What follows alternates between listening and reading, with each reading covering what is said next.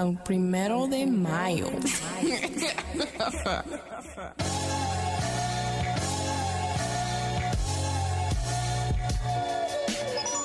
Hello and welcome to the TheeSamD Podcast. I'm your host, San Dusimay Jr.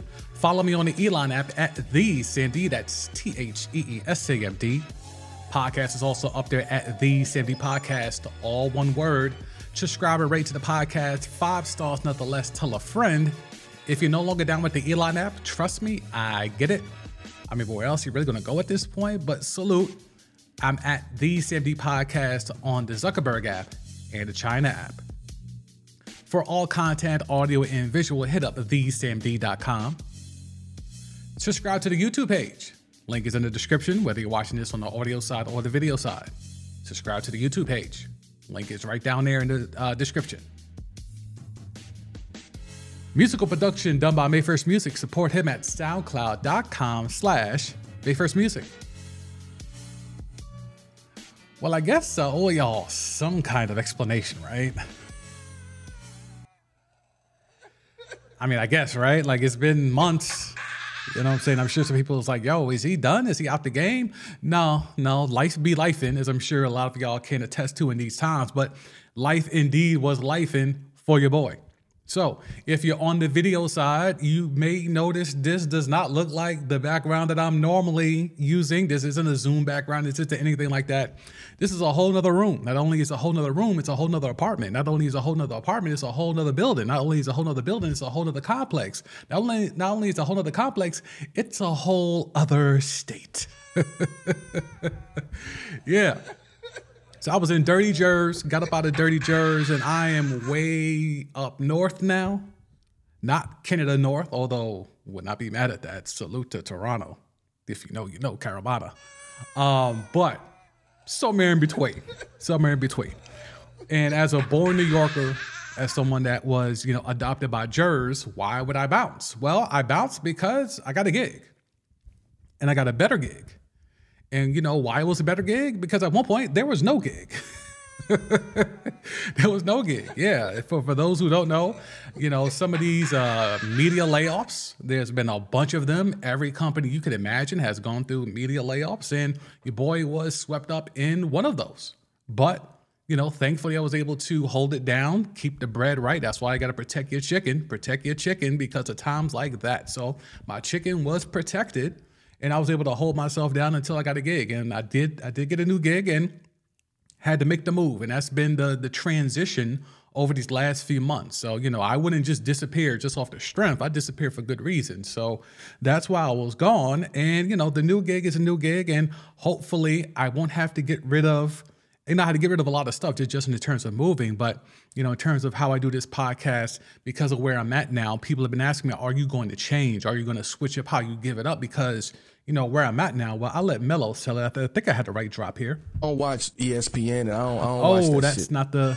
Uh, that's not the right drop. I thought that was a different drop. I don't watch ESPN. And Come I on, I Mello. watch that shit. Mello, give me a I don't break, watch man. ESPN. And I don't, I Uh, watch Mello, ESPN. can you at least I don't, I don't for, for the game's sake, watch ESPN. for the games, I don't, I just just for the I don't watch games. Hey, you don't want to watch and I don't, I don't you know, watch studio shows. I don't got nothing to do with that. But the games, don't- I don't though, watch that shit. can you help a brother out? You know what I'm saying? I don't- I Checks are coming in. We kind of need those to keep coming don't- I don't watch that shit. All right. So, so salute on the pod, by the way. All right. So anyway, yes, if, if you can't read between the lines, that's where I don't watch ESPN. And I don't, I don't watch that shit. four letter network, your boy. I don't watch ESPN. And I don't, I don't watch that shit. So anyway, there's me telling you how life has been lifing. So hopefully those who have been accustomed to the content know I went away. Now I'm back. I will be dropping weekly pods again. The video side for the YouTube stuff, we're still trying to navigate how often I could pop on and do live streams. Definitely can't be doing timeline T every day like I was at one point, but definitely will be back in the mix, laying down content um, now that everything has kind of settled itself. New crib, same takes, ain't shit change. So let's get into Lamar Jackson's get MVP. Lamar Jackson is your 2023 2024 most valuable player in the National Checkdown League. Yes, the NCDL. The CDL. You know what I'm saying? The Checkdown League of the National Checkdown League, what y'all call the NFL, the National Football League. That's where we at now. No matter what you want to say, no matter whether you're Arthur Blank, Ron Rivera, whoever you wanted to be, even the Ravens themselves, low key. It doesn't matter. The man has gone out here and has hooped in a major way.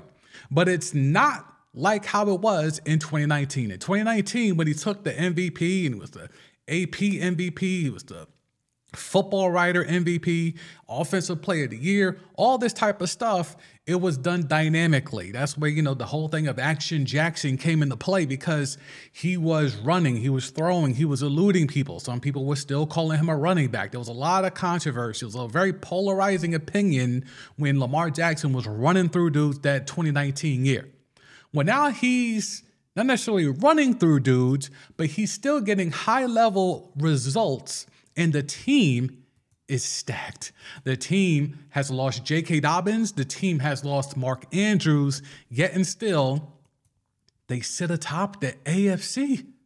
They sit atop the AFC as one of the best teams, if not the best team, in the entire National Checkdown League this is where we're at now. Let's go ahead right into the screen here. And we're going to look this up again. If you're not on the visual side, I will read as much as I can to you. But look, let's get right into it. 11 and 3 record, 66% completion percentage, 3,105 yards, 17 touchdowns against seven interceptions through 14 games for one Lamar Jackson. Now let's go ahead to that 2019 mystical, magical MVP season. So, 15 games, remember, 13 and 2, 265 completions out of 401 attempts. Let's go down to this year 266 completions with 401 attempts. So, through one less game, he's already at the same production from the magical, mystical, magical 2019 MVP season. Completion percentage 61, 66.1 in 2019. This year, 66.3. Are you sensing a theme here? Through 15 games in 2019, 3,127 yards. 2023 through 14 games, 3,105 yards. Are you sensing a theme here?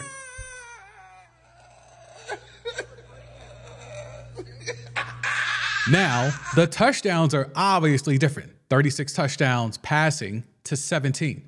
But when I say again, they lost J.K. Dobbins week one.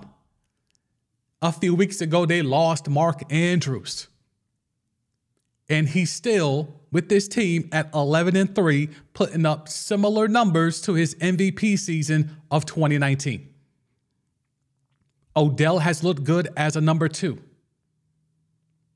Your man's Bateman has finally showed us something, especially over the back half of the season. First half of the season, he was still missing in action, but now he has slowly immersed himself to finally step into be something of what we were assuming he was, what we were told he was from last year into this year. And then we gotta talk about that Raven defense. But this isn't really about the Raven defense, although we can we could definitely talk about them, and I definitely have talked about them, especially on YouTube throughout the whole, you know, off season, preseason, and all of that. But when it comes to Lamar, Lamar is so polarizing. Lamar has been a lightning rod when he got that contract. Everyone in their mama was, I was in the camp of he should have got more money. I think he should have went for that fully guaranteed. I think he could have got that off. But now when you see what's happened with Nasty Man, maybe maybe it was smart to just go ahead and take the system deal. Maybe. But in regards to Lamar was such a polarizing figure this offseason because the minute they put that tag on him, that restricted franchise tag on him, everybody and their mama came out and said, we don't want him. Every front office, every GM, damn near every owner came out their mouth, tripping, falling over themselves to announce all in unison, we don't want Lamar. And they found every reason in the book. He's not a real, he's not a top flight QB. He's not elite. His playing style was injury prone. His playing style will lead to being injured. You can't survive playing that way. Well, let's look at the QBs in his division. We're going to go ahead to the AFC North. I'm going to go, ahead and look it up. Cleveland, they're on their fourth quarterback, Joe Flacco. Cincinnati, they got Jake Browning out there because Joe Burrow's done. In Pittsburgh, Pittsburgh had to go back to Mitchell Trubisky and Mason Rudolph. All those QBs fell down and went boom. Yet the last one standing is the one that everyone and their mama was saying all off season. People with high credibility in the national check down league. They're all the ones that said he's injury prone. His style, you cannot last in this league playing that way. How come they weren't saying that about Joe Burrow? How come they weren't saying that about nasty man Deshaun Watson? How come they weren't saying that about Kenny Pickett? Three of the QBs have all the other QBs in his division fell down and went boom, yet the last one standing is the one that everyone said is the most prone to injury. Now, even though historically this hasn't been the most hurt season for QBs, it looks like starting QBs are falling down left and right. This optically looks like one of the worst seasons ever to be a starting quarterback. And it truly looks to be like it's going to be whoever has the most healthy roster is going to capture the Super Bowl. It's not even really about are you the best team? It really is about are you the most healthy team? Whoever's going to hoist that Lombardi is probably going to be the most healthy team. Right now, we could probably say the two best teams are the Ravens and the 49ers. But we saw what happened to the 49ers when Purdy fell down and went boom. We know historically what has happened to the Ravens when Lamar hasn't been there.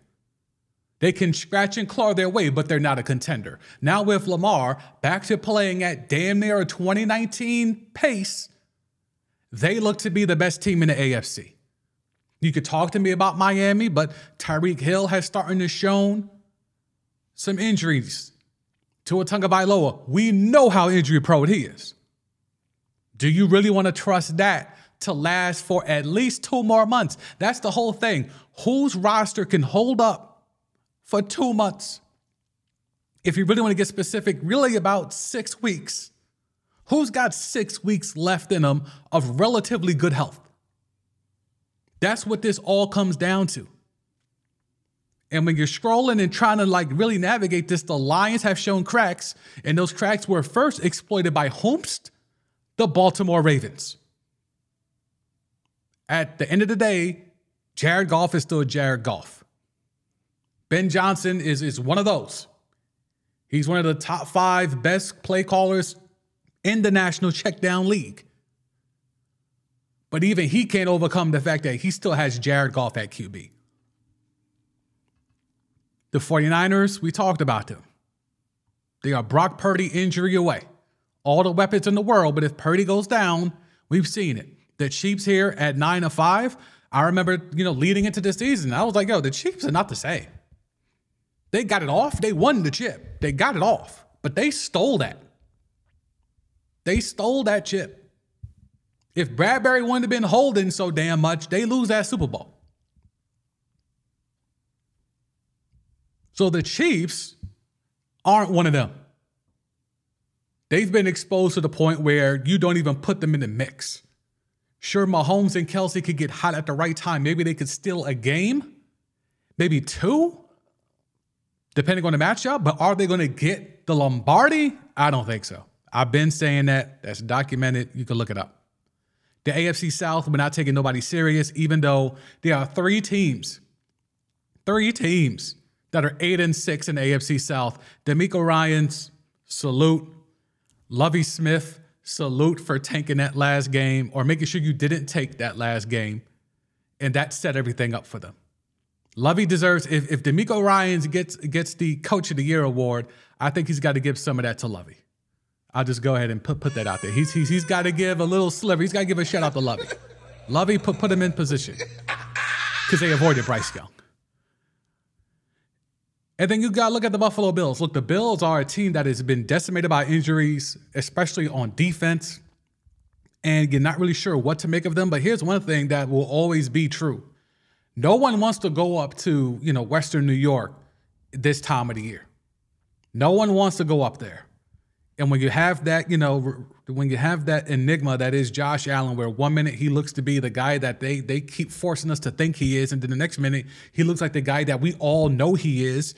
You can't really contend with that. Stefon Diggs, there's rumors he wants out. Then the next week, there's rumors he doesn't want out, that he's going to re up after the season. You can't really keep up with what's going on in Buffalo. And the fact that McDermott, who has done a lot of stuff, and I wish I had all this ready to go when McDermott was out here wilding about 9 11. If you know, you know. Um, and if you don't know, then let me know and I'll talk about it on a, on a future episode. But McDermott was out here wowing about 9 11. And then, you know, James Cook goes out there and they finally predicate and dedicate themselves to the run game and give James Cook the carries that he needs, the carries that they drafted him to be.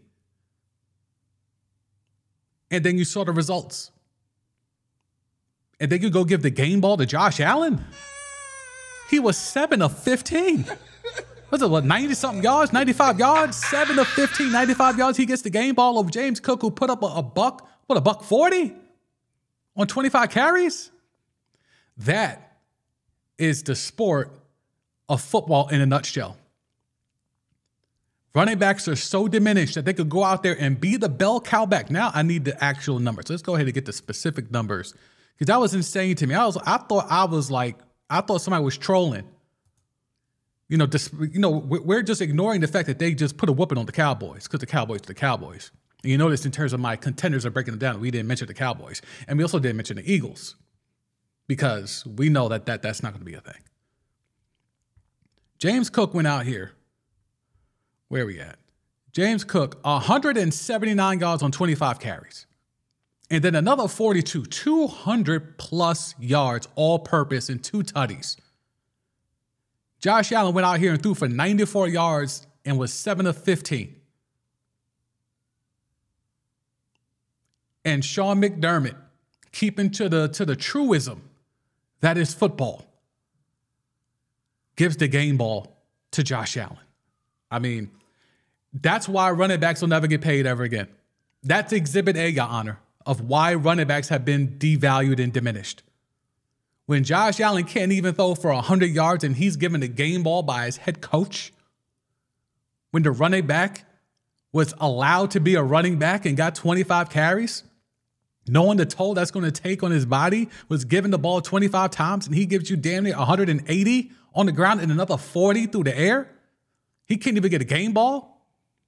And if you saw the video, your man's Josh Allen looked like he want no parts of that. Your man's Josh Allen looked like he wanted no parts of that game ball. Like even he knew, like, why is he giving this to me? But again, when you're Sean McDermott and you're out here and you're leveraging 9-11 to rally the troops in 2023, yeah, you're giving a game ball to a quarterback that couldn't even throw for 100 yards in a blowout victory. So, if we're getting into what has this NFL season been, it's been really mid, yo. Are we really going to keep it a buck and talk about how bad this season has been? And it's not even the injuries.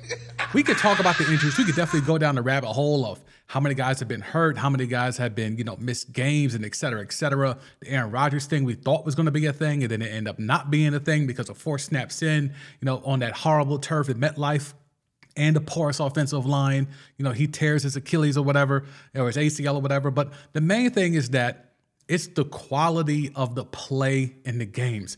I'm calling it the CDL league for a reason because it's the national checkdown league. Like every time, instead of running the ball, they'd rather throw flanker, wide receiver, tight end screens than running the damn ball it's maddening when sometimes I'm watching Red Zone and I think I'm watching a game, but then it's three or four games where I think I'm watching the same game because every drop I see the same thing. I'm seeing wide receiver screens, flanker screens, tight end screens, all throwing the ball behind the line of scrimmage. Are you so afraid to attack the field that you have to get rid of the ball so quickly? Is your offensive line so porous? Is the offensive line in the CDL league is it so porous that you have to get rid of the ball in one second just to feel confident about potentially having a positive play on first, second, down, a uh, first and second down. Has it come to that?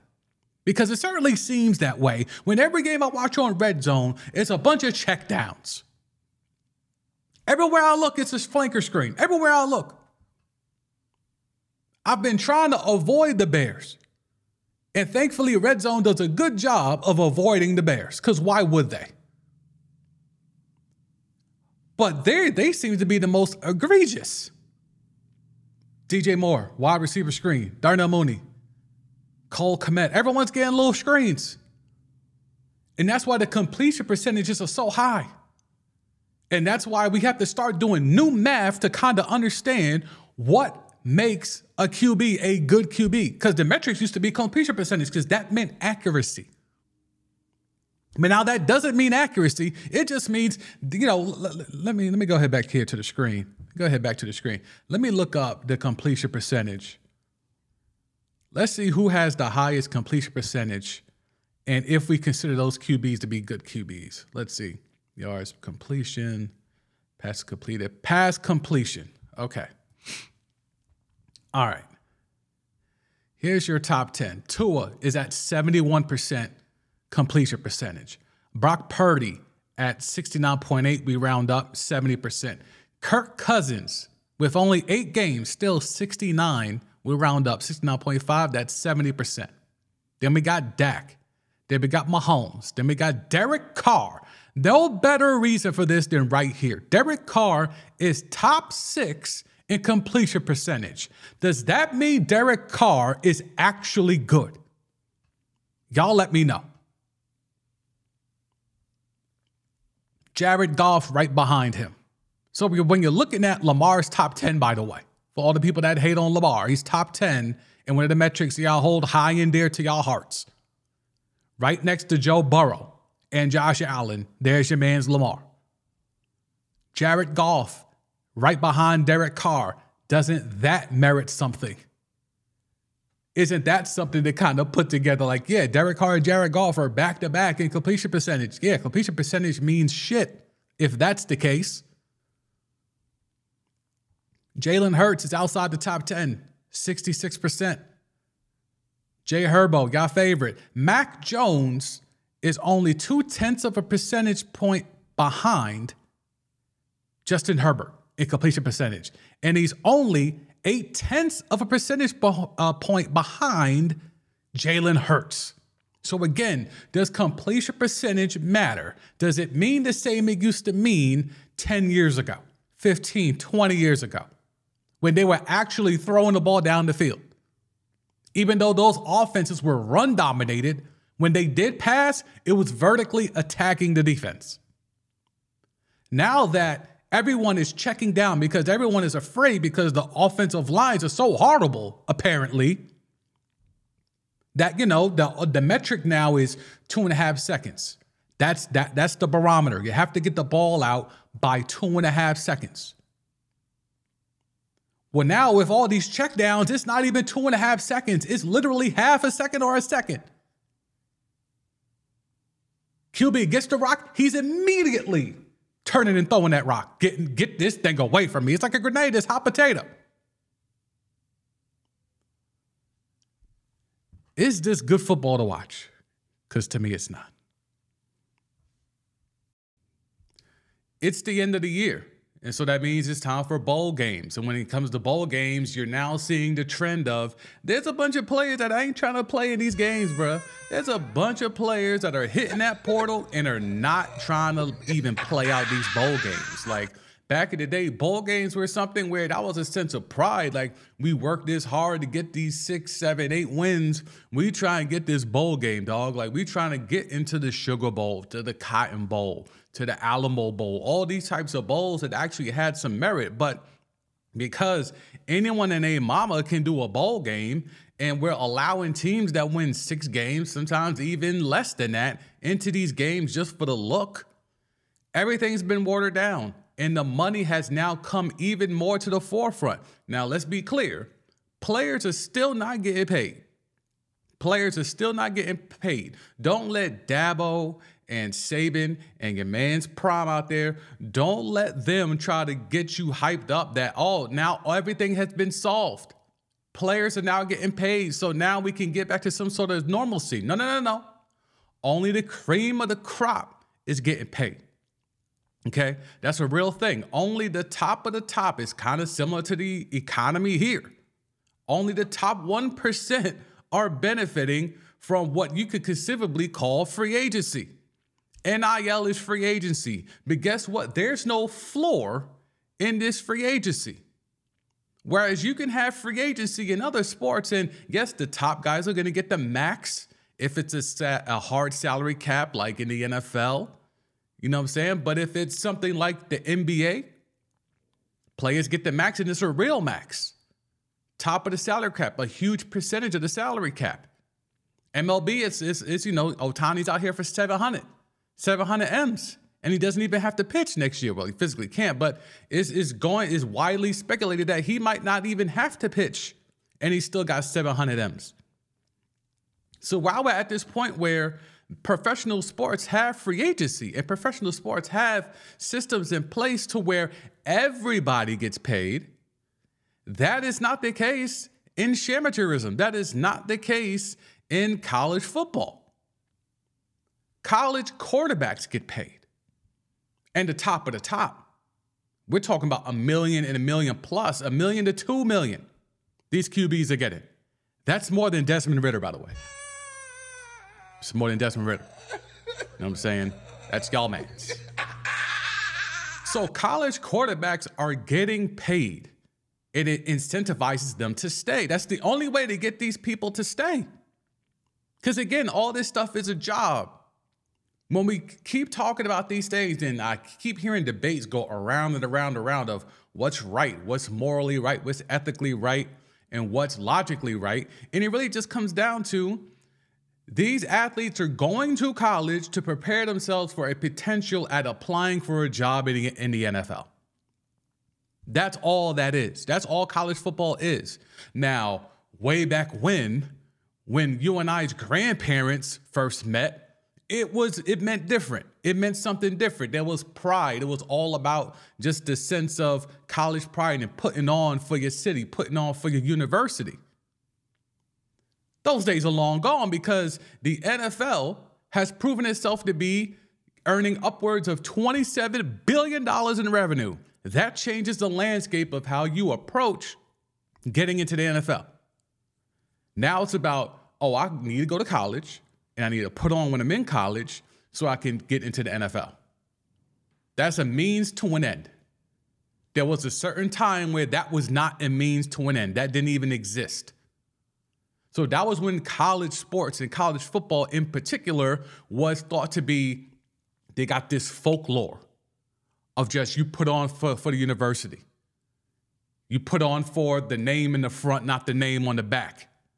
That's why a lot of schools back in the day didn't even have names on the back because it wasn't about that. It was about the name on the front or the colors. Everyone knew who you were, who you were repping for. Now it's all about the name on the back, okay? It is 1000% all about the name on the back. Don't chat to me if I'm a top 10 QB recruit and you don't got seven figures lined up for me. But the issue is that that seven figures is not trickling down. If we're talking about free agency, and that's what NIL is likening itself to be, at least that's what these college coaches are trying to sell and people in the media that are for college sports, they're trying to sell that NIL is the solve. It's not the solve. The third string center is not getting paid. There's no car dealership lining up to give a bag to the third string center. Only the QB, maybe a wide receiver or a running back, maybe a defensive lineman Maybe a, a, a, guy that is going to win some kind of award, but will be all conference if he's worth a damn. But it is not trickling down to the roster. That would be free agency. That would be everyone actually getting paid for their services. But instead, it's the rich get richer. The cream of the crop are the only ones that are able to benefit off the name and likeness. Now, you can make a case of, well, those are the ones that people know. Sure, but if you're trying to pay college athletes, because college athletes are doing a job that generates revenue, not just for the university, but for the community that surrounds the university, then that third string center is entitled to a check too. Now, certainly not millions like the, the, the QB, but he deserves a check too. But if you really ration it out and break down the numbers of how much money is actually being doled out to college players, it is not a lot on average. I think it's it's under $10 per player if you really average it out. So while everyone is like, you know, everyone was losing their minds, NIL, this is going to ruin the sport. Ruin the sport for whom? Last time I checked, Dabo's the only one that's still out here trying to fight the good fight being anti NIL. It was him and Saban initially. Him and Saban were talking that talk and they were on the same type of time. But then Saban was like, oh, no, no, no, no. I can't play those types of games here at Bama. They will get rid of you at Bama if you try to run up in there with nine wins. You will get gone from Tuscaloosa if you out here trying to think you're going to survive, even as Nick Saban, the holy grail of holy grail in terms of college coaches. You will be getting up out the paint. They will be packing your shit if you consistently come up with eight, nine wins. So he's playing the game now. Your man's prime tried to go out here and act like he's not trying to play the game. He tried to talk that, you know, again, I call him Black Dabo. All the rhetoric that we killed Dabo for, and I remember during the pandemic, and if you missed some of those, you could check back in the archives of the podcast. Like that was that was when it was audio only, but I remember getting that Dabo during the pandemic for the things that he was getting off. He was selling his hard luck story, and he's got a hard luck story. We talk about the trauma porn and stuff that be popping off when we get into um, these, these draft night coverages and how the commentators love to talk about these hard luck stories. Dabo's got one of those. So I could understand his perspective of, oh, well, if I could make it, you could make it. But it doesn't work that way, Dabo. You're playing a different game. Your body's not on the line. You leverage your, your relationships and your networking and whatever acumen you have to get to where you've gotten.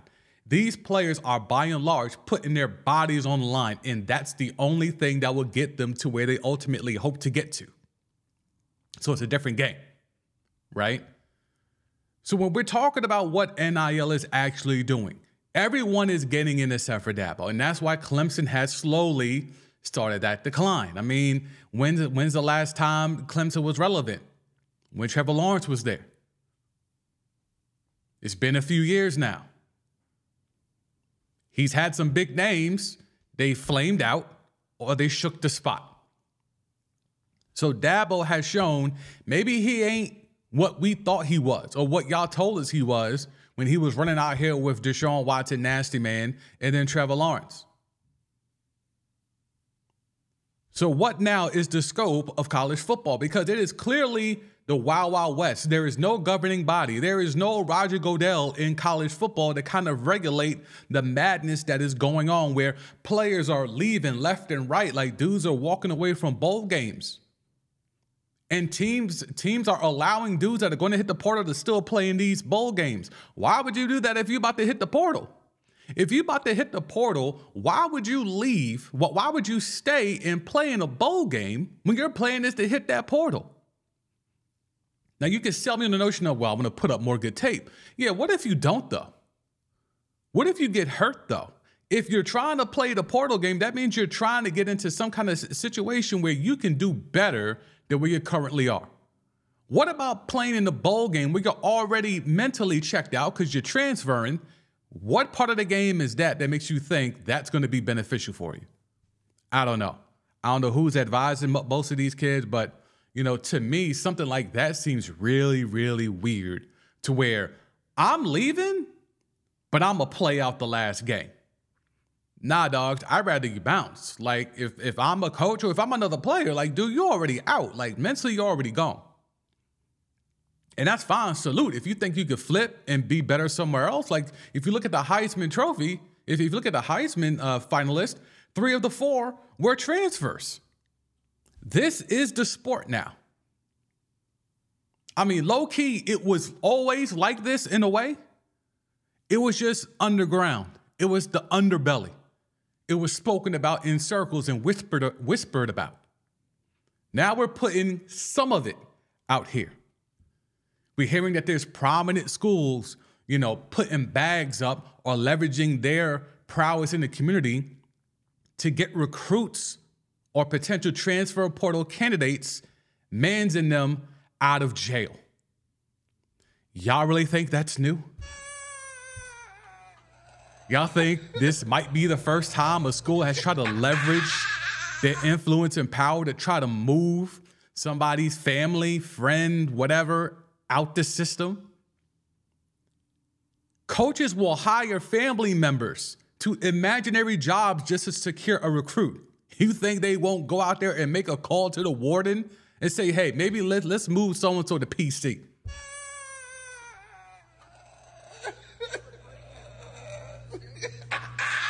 Come on, man. Come on, man. This, this is amateurism at at its highest order. But if we want to get into the breakdown of the actual Final Four, right? I think it's interesting how people are just, there's never, it's never enough. There's, let me be very clear. There is never going to be a foolproof way to decipher who is a true national champion in a sport of college, like college football while the the the basketball has March Madness and we accept the outcome of that because it's a tournament, it's you know survival of the fittest, yada yada yada, and they're trying to replicate some of that with college football, it's vastly different. It's vastly different because by and large the games are easier to play from a physical standpoint. Right? As this thing gets bigger and larger in terms of the college football playoff, it's really just to be it's going to become like I talked about last segment with the NFL where it's really just to be whoever's healthiest. It's not even to be generally who's actually better. It's going to be who's healthiest at the end of this. You think if we get to an eventual 12, 16 team playoff, injuries aren't going to be a factor? Hell, injuries are a factor now when it's only four teams. So it's only going to get magnified once we enlarge this thing, pause, once we move this thing to a larger format. And I'm here for it because, you know, we're at work now, so I'm not. let, us go ahead and keep this thing rolling. Your boy might even be working one of these one of these years, but you know, the, the fact of the matter is that if we're trying to keep this thing going, if we're really trying to find a, a justifiable a way to decipher who is a, a true national champion, none of this shit actually works because before this, it was what we had the BCS, then we had we had AP. When I was growing up, we had AP poll rankings. We had two different polls deciding champions. You could have a tie. When I was growing up, you could have a tie as a national championship and not a tie in terms of the score, a tie as into, well, this poll says one team won, this poll says another team won. All right, they're both co champions. What part of the game is that? Okay, so there's no foolproof way. There's no foolproof way. There was the AP poll, then there was the coaches poll. That was a real thing that happened. Multiple times when I was growing up, there were co champions. Okay, so you can't win either way if you want to make it so this thing of well, no, the, the if we go to a 14 format, we're always going to be arguing over who the fifth is. If we go to a 18 format, we're always going to be arguing over who is the ninth team. And if we go to 12, it'll be the 13th. And if we go to 16th, it'll be the 17th. And so on and so on. There's people that be beefing when it's March Madness with, with, with the, the college basketball. And it's what, 64? Then we had to push it to 68. And then sometimes people are still beefing about who over who's 69. So this is never going to end. This is just what it is. So if we're going to play this out and try to find a way of how to really decipher what is the merit for deciding a national champion, you kind of just have to go with what it is because there is no system. There is no real way to decide it. There's always going to be something, uh, uh, uh, a crack in the armor that is going to throw off what your foolproof plan is. Because when you're looking at it this year, when you're talking about the teams, and let me go here to the screen for those who are on YouTube. Let's go ahead and pull this up, right? And th- this just goes into what I was talking about, like co-champions, right? No, Wikipedia, I don't want to donate anything. Let's go back to co-champions. Like let me see, when was the last time we had a co champion? 97. Michigan and Nebraska were both co champions. 1997. They were both undefeated. Uh, the Michigan was the AP uh, champion, and Nebraska was the USA Today champion. Okay, like this, this, this is a thing. We had 1991, the U and Washington, UW. 1990, Colorado and Georgia Tech. Like this is what it is. Like th- this is this is not necessarily you know recent memory, but not that long ago that people like me who have lived a little bit can remember. Okay, we could even go to the whole UCF fiasco for 2017. UCF really felt they should have been in the mix. UCF really felt like, you know, even though Alabama was 13 and 1 and b- by every metric imaginable, the better team, UCF was 13 and 0. And that included a very impressive win in their bowl game. What was it against Auburn? So they felt they had every right to claim themselves as, as a co-champion. Because back in the day, if this was the poll system, they probably would have been co-champions with Bama. But if we get into this current one, right? This comes down to the schedule. It's all about the schedule. Now, if, if you're listening to this, I'm going over the Michigan uh, schedule, right? And here is the trick now. The trick now is to do it the Michigan way. Now, I won't get into the whole Connor Stalions thing or whatever. I mean, but if, if you've been if you if you know how I how I get down, I've been doing hits with the homie Greg Larned on ESPN Radio. Um, so and I've talked about it there. I promoted it on on the timeline uh, at TheeSamD if you want to check that out. But the main thing is this: you can see a marketed difference in how Michigan has played once Connor Stalions started going Connor. Okay, once once he started, you know, writing down his signals and doing all of that, you saw a marketed difference in performance and execution from the Michigan Wolverines. But we'll, we'll push all that to the side, right? People are going crazy about, you know, Florida State being left out and the impact of injury and is that in the bylaws of the uh, of, of the committee and all of that stuff. When really, I'm like, y'all are okay with just letting a team that blatantly got caught cheating and has been cheating for a minute. Y'all cool with them being the top dog and y'all play? Okay, okay, say less, say less. But here's why Michigan will always have a chance to be in the college football playoff. One, because they're Michigan and they can recruit, right? But two they only have three games that matter every year because of their conference. Their conference is so trash, and their scheduling of the non conference schedule is so trash, and that's by design. And again, let me be clear I'm not knocking it, it's taking advantage of the system. There's only two games. You could say three, depending on whether you know Penn State is good, or maybe now Maryland has kind of creeped back up there to being quasi relevant in that conference but it really only comes down to two games a year. And sometimes just comes down to one game a year, the Ohio State game. But it's normally two to three games that really matter every year for Michigan. So as long as you run up that cupcake schedule in regards to the uh, non conference schedule, then you're good money. They should be undefeated every year, entering their last three games every year. They should be because it's designed for them to be that way where you're looking at a school like Alabama, and I'll let the website load. They learned a lesson. I don't think you'll ever catch Saban out here putting his neck on a line in a game like how he did against Texas. Look at all the things that had to happen for Saban to overcome taking that L versus Texas the second week of the season. All the things that had to break right. The Auburn game had to happen, that crazy comeback. The Georgia game had to happen. All those things had to happen where things had to break exactly right.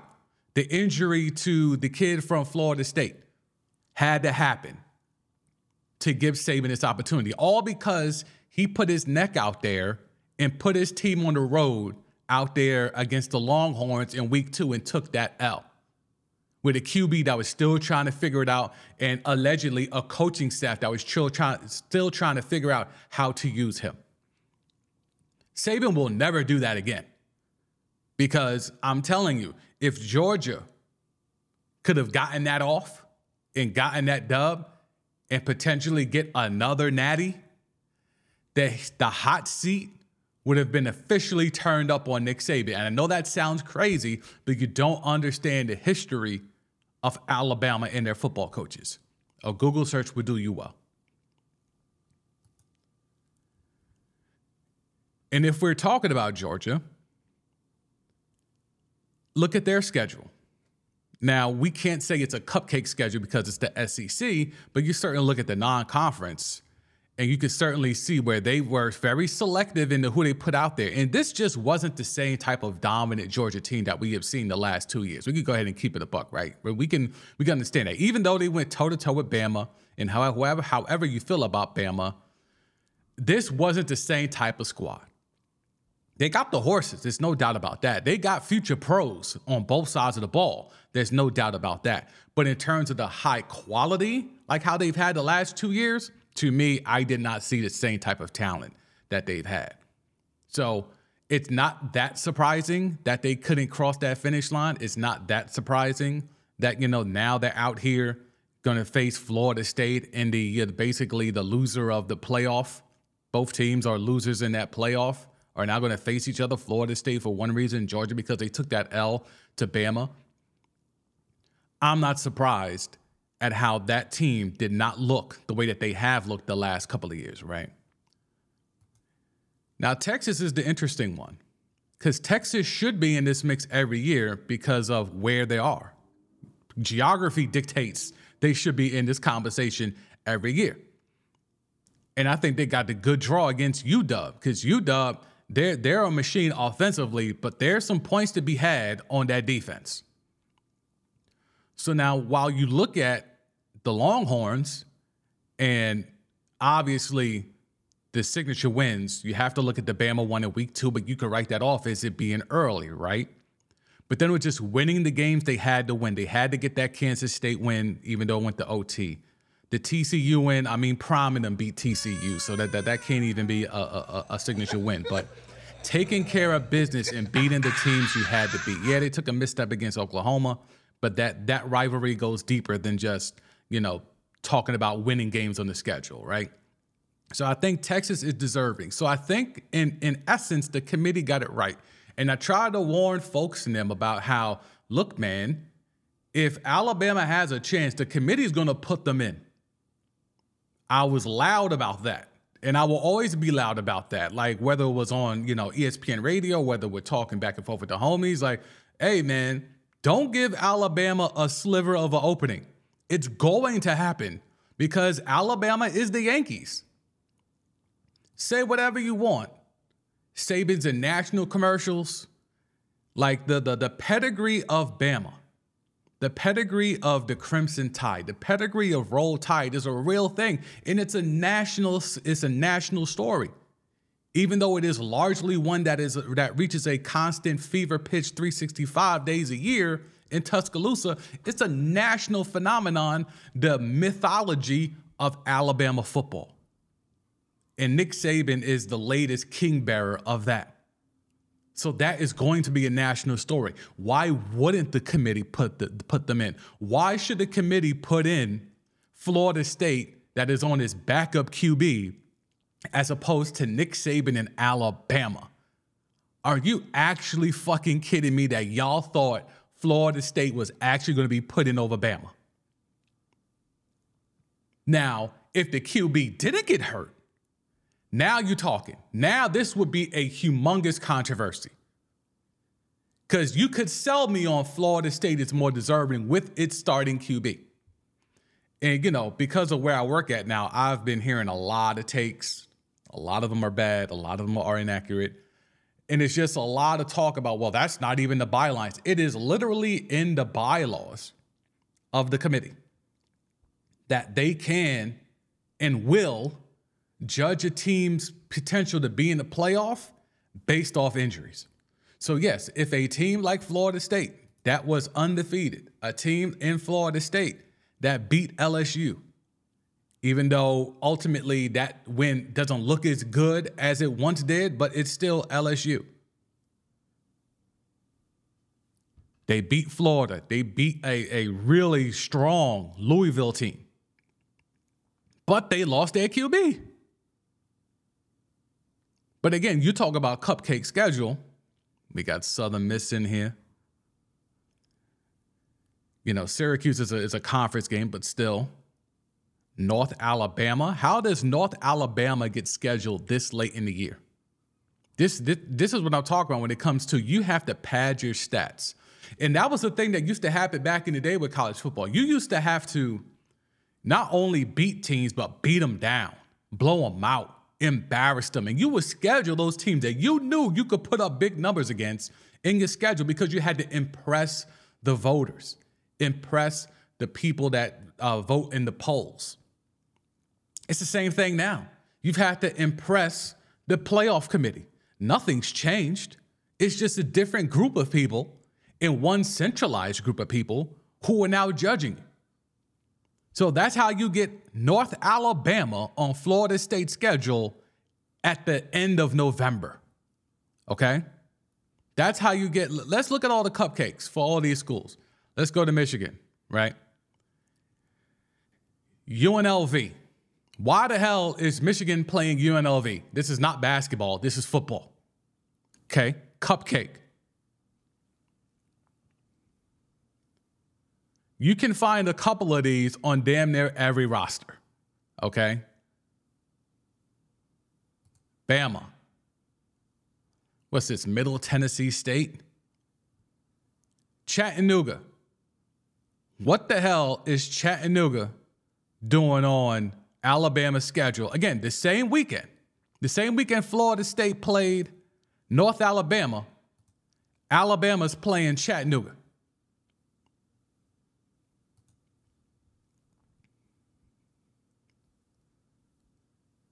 Georgia, Ball State. Why are they playing Ball State? Why? University of Alabama, Birmingham. Why? UT Martin. I don't even know what school that is. What school is that? UT Martin Skyhawks, the Big South. Why is Georgia playing them? Because they have to. Because they have to look good to the committee. And they have to look good throughout. And they have to pad the stats. I know why Texas is playing Rice. Why is Texas playing Wyoming? Why? Would love for someone to tell me that. Why is Texas playing Wyoming? I know why they're playing Rice, that's local. Why are they playing Wyoming? I know why they're playing Baylor, that's local. Why are they playing Wyoming? You could go through every top school's uh, schedule and you could see one or two games where it's like, up, oh, that was for the committee. They scheduled that cupcake and it's a payoff. We hear all the time about these schools getting paid off. Like Michigan been doing that for years. I mean, they learned with, with App State. They learned they learned not to play around with App State no more. But that that's been the thing. Y'all come take this beating so we can look good. We'll give you a bag so you can take that home.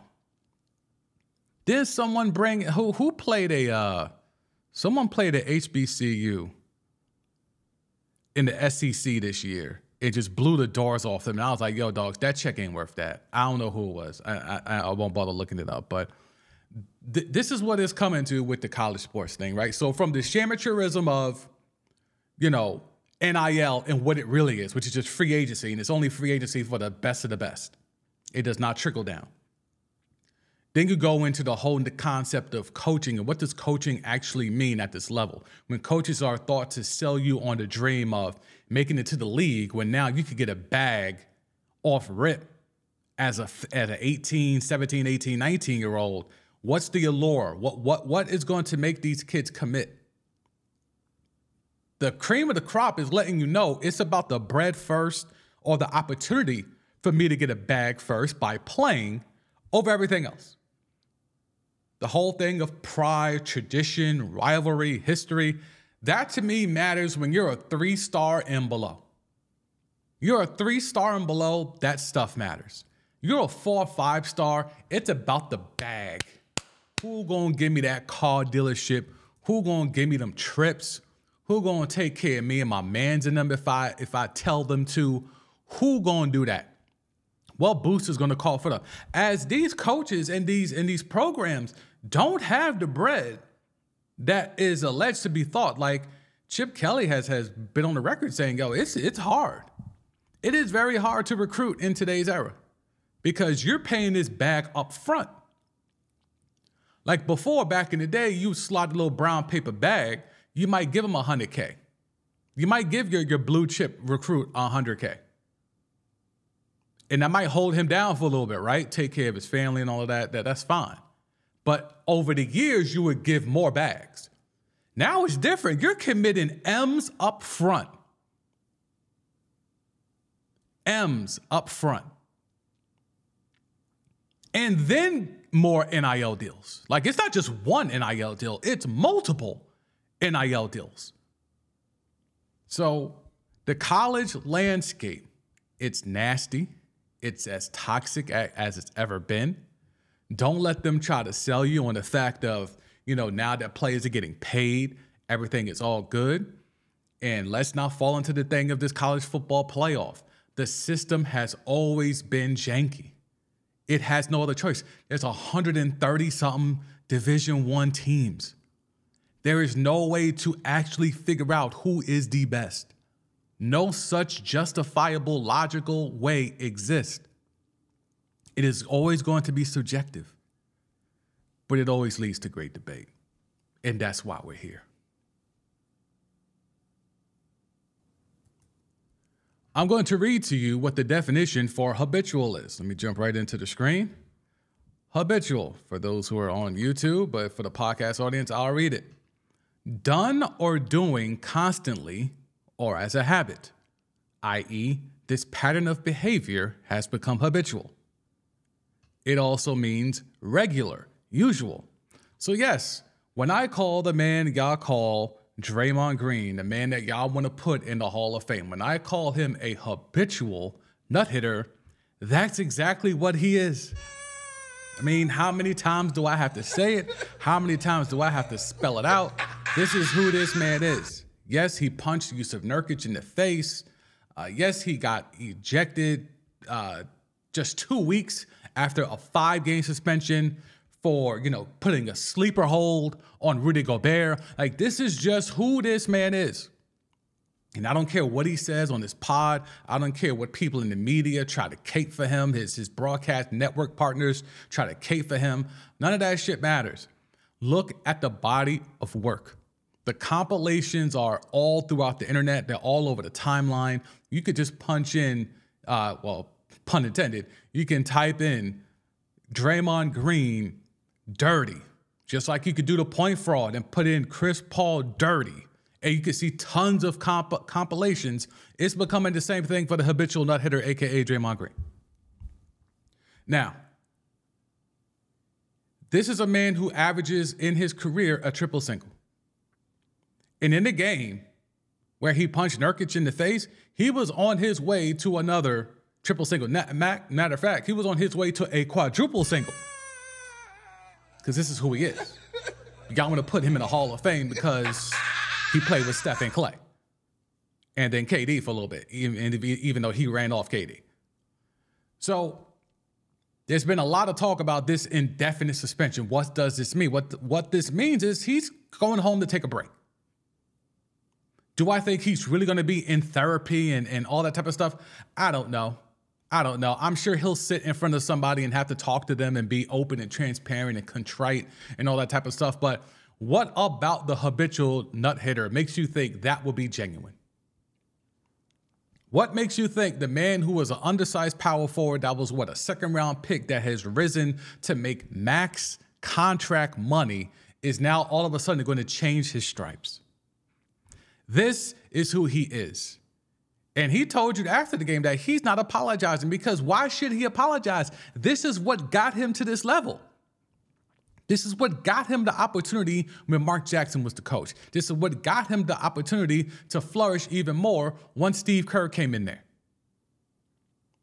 This is what made him the dude that y'all want to put in the Hall of Fame. This is the dude, this is what made him be the dude that y'all want to put up on cable TV and pods and consume his content. This is what birthed, this is what made him. This type of anger, this type of angst is what made him who he is. And if we're now going to say, oh, well, this is too far, it's been too far. He kicked LeBron in the nuts in the finals when they were up. Two drops for y'all. like, that's a real thing that happened. They were up 3 1, and he decided to kick LeBron in the nuts. If that didn't tell you right then and there, oh, this dude's Looney Tunes. Oh, this dude's a little different. He's a little off.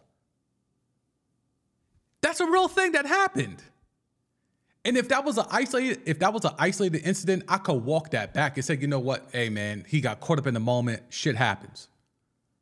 But again, when you could look up compilations and it's minutes long and it's different eras of TV, like it's SD footage, it's HD footage, it's 4K footage, it's 8K downsampled to 4K footage of Draymond habitually being a dirty player.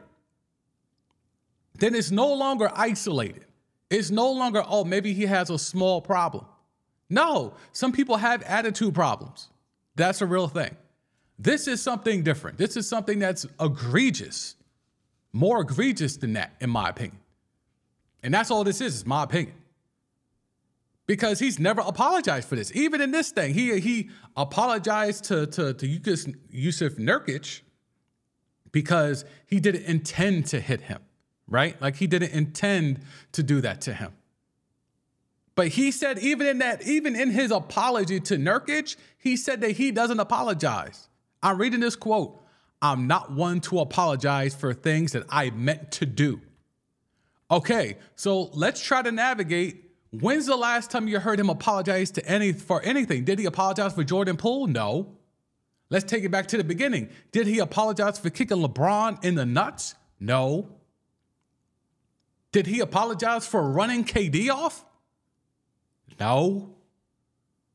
All the other countless dirty antics, has he ever apologized? He's been ejected six times. He's been suspended multiple times. I counted up the fines. He's lost over $2.2 million in fines and suspensions. And this is the first time we're getting an apology. And I firmly believe the only reason why he apologized is because it was just two weeks prior when he had Rudy Gobert in a sleeper.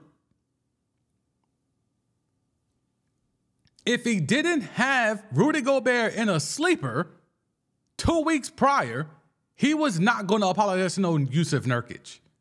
Because you could talk about inadvertently bowing somebody, whatever, whatever, or trying to sell a foul and maybe like that. That's a genuine thing that does actually happen in ball. But to that level, with that ferocity, with that type of impact, you're not selling me, bro. You're not you're not trying to lie to me and tell me that was because you was trying to sell the foul. No, bro. No, absolutely not. Absolutely not. And and another reason why I think he apologized because when he put Rudy Gobert in a sleeper, Kerr and your man's Wardell both said publicly, this has to stop. So the brain trust, the leaders of this team. Now, Steph is not a rah rah, galvanize the force type thing, even though, you know, people talked about what he said a couple of years ago when they were facing Boston heading into that playoff, into that final series, whatever. But Steph is not normally that guy. But for him to stand 10 toes down and say this has to stop, although it's kind of funny you're saying that now when you've enabled this man his entire career. Like it's cool to say that now. I would have said it after he kicked LeBron in the nuts when we up 3-1. After we blow that 3-1 lead, when we were 73 and 9 and lied, I would have told him then, I don't care if you're gonna go recruit Kevin Durant, but that type of shit where you're kicking LeBron in the nuts when we up 3-1, that has to stop now. And then on, he's went on and has done it for another five, six years since then. So it's cool that Kerr and, and Wardell are trying to stand 10 toes down now, but they have fostered this. They have enabled this. They got this man another bag on the way out. Four years, a hundred mil? Four years, a hundred mil. No other team worth a damn was going to give him that. He probably could have got a sorry team to give him that. But no good team would ever pay that kind of money for no habitual nut hitter. But that's where the Dubs are now responsible for letting this Dub thing run out. This alleged dynasty now has to run itself out. Where we're gonna have to, well, we're definitely gonna pay Steph because Steph is still Steph to a, to a to a degree. Clay has clearly diminished. He is streaky as hell. He's not the automatic guy that could bomb away for what 60 points on 11 dribbles or, you know, hitting 12, 13 threes in a game. Like it it it's lightning in a bottle when that happens now. That used to be the norm. And he could lock your best wing defender while doing all of that. All of that is a thing of the past. By no decree of him, just injuries and the top. And now you have this dude who averages a triple single, who people want to put in the Hall of Fame. I mean, last year he averaged eight, seven, and seven as a 32 year old undersized power forward. His defensive rating was worse than Nikola Jokic. Y'all keep talking about his defensive impact, his, his voice on the court. He's a defensive coordinator on the floor. He had a worse defensive rating than Nikola Jokic, the one they all love to kill and prop up Embiid because of his defensive rating. Draymond Green's defensive rating was worse than Jokic's. But you keep telling me about what his defense impact means to the current year Dubs. Not years ago when it, when his defensive rating was was top tier. Now it's not. It's not top tier. It's slightly above average. And yet you're going to go give that 100 mil? He's 32 years old. Look, man, I, I, I understand the concept of letting giving Wardell what he wants. Clearly, Wardell wants him there because he's enabled this to build and become the monster that it is today. But at some point, it's like, all right, Steph, look, we'll get rid of Jordan Poole. We thought he was going to be a splash cousin. It didn't work. Cool. We'll take that hit. We'll take that L. But this this Draymond shit's got to stop. This Draymond shit has got to stop, bruh. Because this dude gave us eight, seven, and seven. He's 32 years old. He ain't growing no taller. He's only going to get older and slower. And you we, we have to keep paying him because you want to keep doing dribble handoffs with him? You want to keep coming off curls with him feeding you the rock when he's at the top of the three-point line? We just going to keep doing that? But you also want us to win, though. We've had to chip away some of the young pieces that we've built up and drafted over the years while y'all were running around winning chips and, and doing this whole dynasty thing. We were on the low drafting hoopers. And to keep this thing together, we have had to siphon off some of those hoopers. Kuminga's supposed to be one of them. Superstar, I don't know about all that, but he has the acumen of being a, a real starter on this team. But because they had to go get Wiggins, right? Had to go get A. Wiggins. Now there's whispers about, you know, what what's what's A. Wiggins' commitment. Right, look, man, it's a lot of things going on with, with the Dubs. You know, they have all of this right now. Let me see, I have some stats here. So, because obviously, when you're talking about the Dubs, like in this whole Draymond thing and, and Wardell and, and Steve Kerr and Clay and all of this, is this an attempt to disguise the fact that the Dubs are low key looking flabby and sick?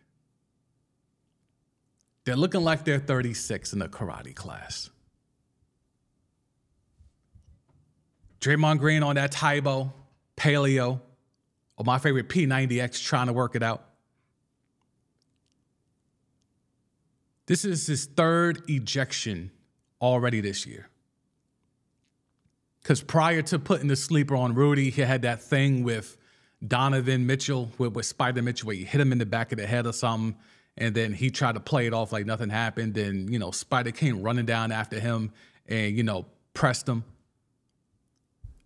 But is all this just a smokescreen disturbing from the fact that you know the Dubs have played about 20, 27, 20, 26, 27 games. Of those games, Clay has only missed about one or two games. Steph, the same, maybe two or three. And this team is like in the playing range. So we can't blame injuries.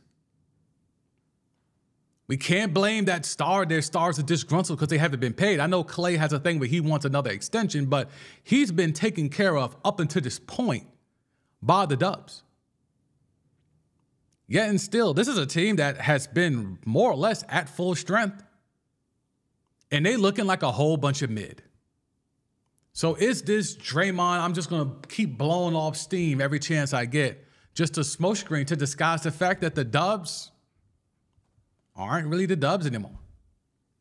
Now, Steph has looked way better since Habitual Nutheader sat down. Like, way better. way clever. Some, some of them. Mm. Shout out to Hollow the Don, Queens.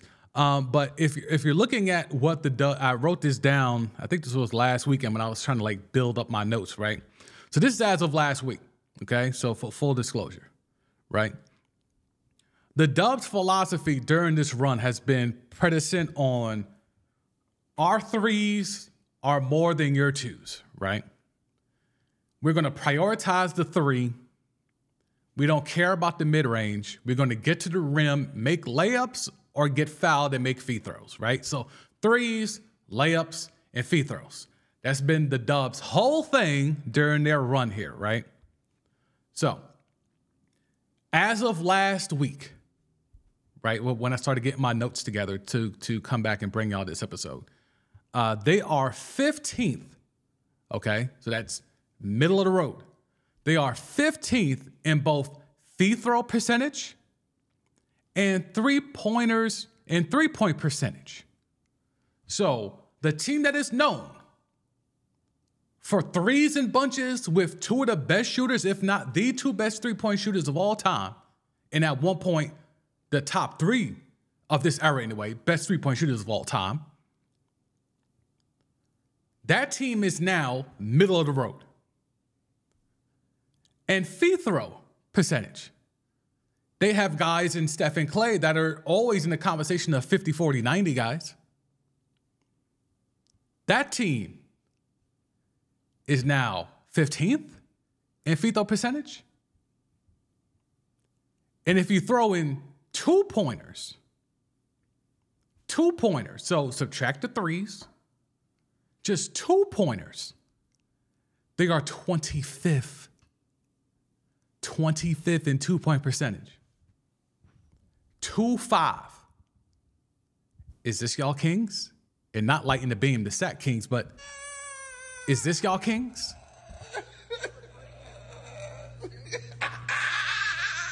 But I mean, if, if you don't like those metrics, if if you want like advanced metrics, I'm I'm on my MIT shit. I'm on my Mensa shit, Sam. I want advanced analytics. Don't give me the old school shit. Those numbers don't mean nothing. That was when plumbers were playing. Okay, okay, say less. Offensive rating. Again, this is as of last week. Offensive rating, 15th. Okay, so you want old school metrics? They're mid. You want advanced analytics? They're mid. Okay. Defensive rating, 17th. They're mid. This is with the defensive triple single guy that y'all want to pull in the Hall of Fame, 17th defensive rating. And if we want to get into again the offensive stuff about how, you know, threes and bunches and Steph and Clay and A. Wiggins and okay, effective field goal percentage, 21st.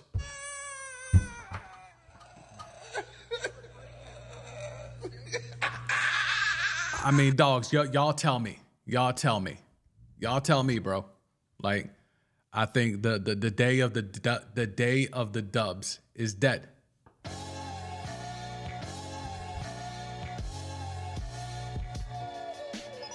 You know what it is, man. It's glad to be back. It's, it feels good to be back.